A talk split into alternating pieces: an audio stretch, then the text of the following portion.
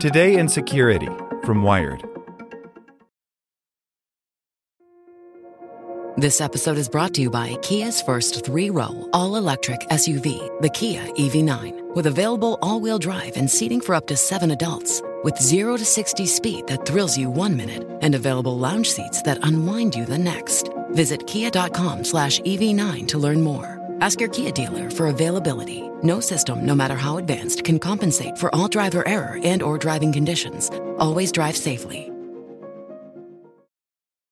Without the ones like you, who work tirelessly to keep things running, everything would suddenly stop. Hospitals, factories, schools, and power plants, they all depend on you. No matter the weather, emergency, or time of day, you're the ones who get it done. At Grainger, we're here for you with professional grade industrial supplies. Count on real time product availability and fast delivery. Call clickgrainger.com or just stop by. Grainger for the ones who get it done. Today in Security from Wired. Hacktivists stoke pandemonium amid Russia's war in Ukraine. A wave of cyber attacks meant to make a statement and particularly buoy Ukraine could have unintended consequences. By Lily Hay Newman. Last Thursday, hackers defaced a Russian Space Research Institute website and leaked files that they allege are stolen from Roscosmos, the Russian space agency. Their message? Leave Ukraine alone, else Anonymous will F word you up even more. Meanwhile, a DDoS attack pummeled Russia's .ru top-level domain with the aim of essentially cutting off access to all URLs that end in .ru. These are just the latest incidents in a surge of hacktivism in support of Ukraine. Protests against Russia's war of choice with Ukraine have been held around the world, including in 48 Russian cities. The global community has raised millions of dollars for Ukraine through cryptocurrency donations, and private companies from Shell and BP to Apple have temporarily or permanently pulled out of the Russian market. Amidst the havoc, hacktivists are joining the cacophony in an attempt to make a statement and advance their cause. For years, Russia has barraged Ukraine with an array of intrusive and destructive cyber attacks. And the war opened in recent days with Russian campaigns to hit Ukrainian institutions with DDoS attacks and awaken data wiping malware on hundreds of Ukrainian computers. Ukraine itself has launched an effort to amass a volunteer IT army of civilian hackers from around the world to aid its fight, alongside traditional conscription. Still, as the back and forth has escalated into violence in the region and NATO countries have battered Russia with crippling economic sanctions, hacktivist data leaks, website defacements, and cyber attacks have become one of the most visible, if not necessarily the most impactful, digital battlegrounds.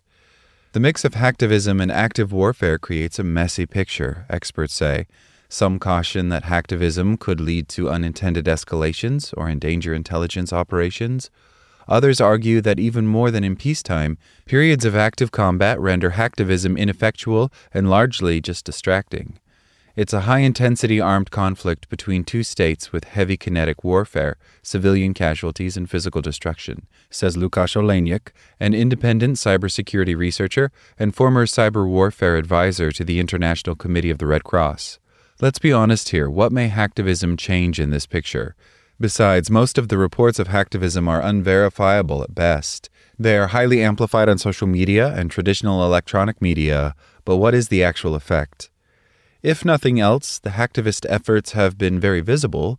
As Russia began its invasion of Ukraine, the hacking collective Anonymous tweeted that it was officially in cyber war against the Russian government. The group claimed credit for attacks that briefly knocked out access to a number of sites, including that of the state controlled Russian news agency RT, Russian oil giant Gazprom, the Kremlin itself, and other Russian government agencies. A marine tracking data defacement resulted in Putin's yacht being renamed FCKPTN in maritime tracking data. Soon after, two groups known as Anonymous Liberland and the Pwn Bar hack leaked roughly 200 gigabytes worth of alleged emails from the Belarusian weapons manufacturer Tetraedr. The collective claimed another wave of website defacements, saying it had posted anti war overlays on a number of news websites, including that of the Russian newspaper Kommersant and the state run outlets TASS and RIA Novosti. Hacktivist activity predates the actual war. A group known as the Belarusian Cyber Partisans attacked Belarus's railway system at the end of January and recently claimed to be at it again. The goal of the original initiative was to slow Russia's troop buildup along Ukrainian borders.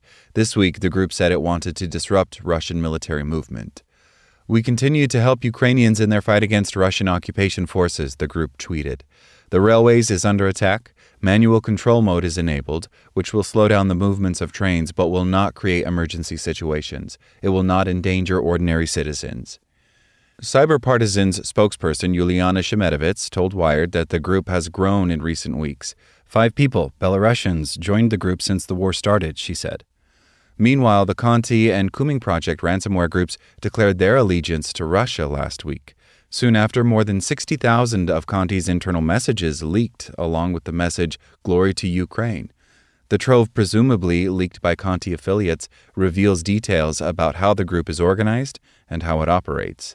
Conti seemed to be dismantling its infrastructure, evidence of the impacts hacktivism can have, regardless of whether such protests directly shape the course of the war.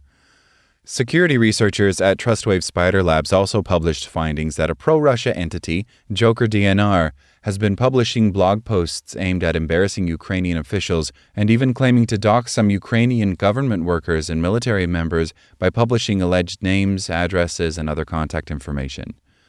A number of security companies and other organizations have released free versions of digital defense tools or expanded their free offerings to help Ukrainians defend their networks. Google, for example, says its human rights focused DDoS protection service Project Shield is now in use by more than 150 Ukrainian websites. Hacktivists aren't the only ones leaking data left and right. The Ukrainian newspaper Pravda published a trove of personal data allegedly identifying roughly 120,000 Russian soldiers deployed in Ukraine, and Ukraine's IT army has been working to employ some hacktivist techniques in a more organized and strategic way. DDoS is all well and good, but it's a blunt instrument. An IT army participant who goes by the handle November tells Wired. We wish to be more precise, carefully selecting our targets and avoiding any collateral damage to the livelihood and well being of the Russian citizenry. Our primary concern is in countering Russian disinformation on the conflict by any means possible and providing quality open sourced intelligence in an effort to preserve Ukrainian lives. In a situation like the invasion of Ukraine, hacktivism could do more harm than good. Some researchers note that a worst case scenario of hacktivism would be an incident or series of attacks that inadvertently escalates a conflict or is used as a pretext for escalation by one side or the other. Additionally, by calling attention to the cybersecurity shortcomings of high sensitivity networks and digital platforms, hacktivists could inadvertently expose friendly intelligence forces already lurking there. Hacktivism, by its very nature, is always loud, and intelligence, by its nature, is usually quiet, says incident responder and former NSA hacker Jake Williams. Well meaning hacktivists being loud may unwittingly lead security forces to intelligence operation that may have been ongoing in that network and flying under the radar, so they're essentially outed and lose access because of an investigation into a hacktivist attack. Some hacking tools used by that intelligence force may also be exposed in such a situation, rendering them less useful. Williams adds that when spies lose access to information they want or need during a combat situation, they are forced to try to reestablish that access however they can. To get the job done quickly, individuals may take greater risks of exposing themselves or use hacking tools that could later be exposed. When there are boots on the ground, when there are bullets flying, it absolutely changes the calculus on whether hacktivism is a net positive, he says.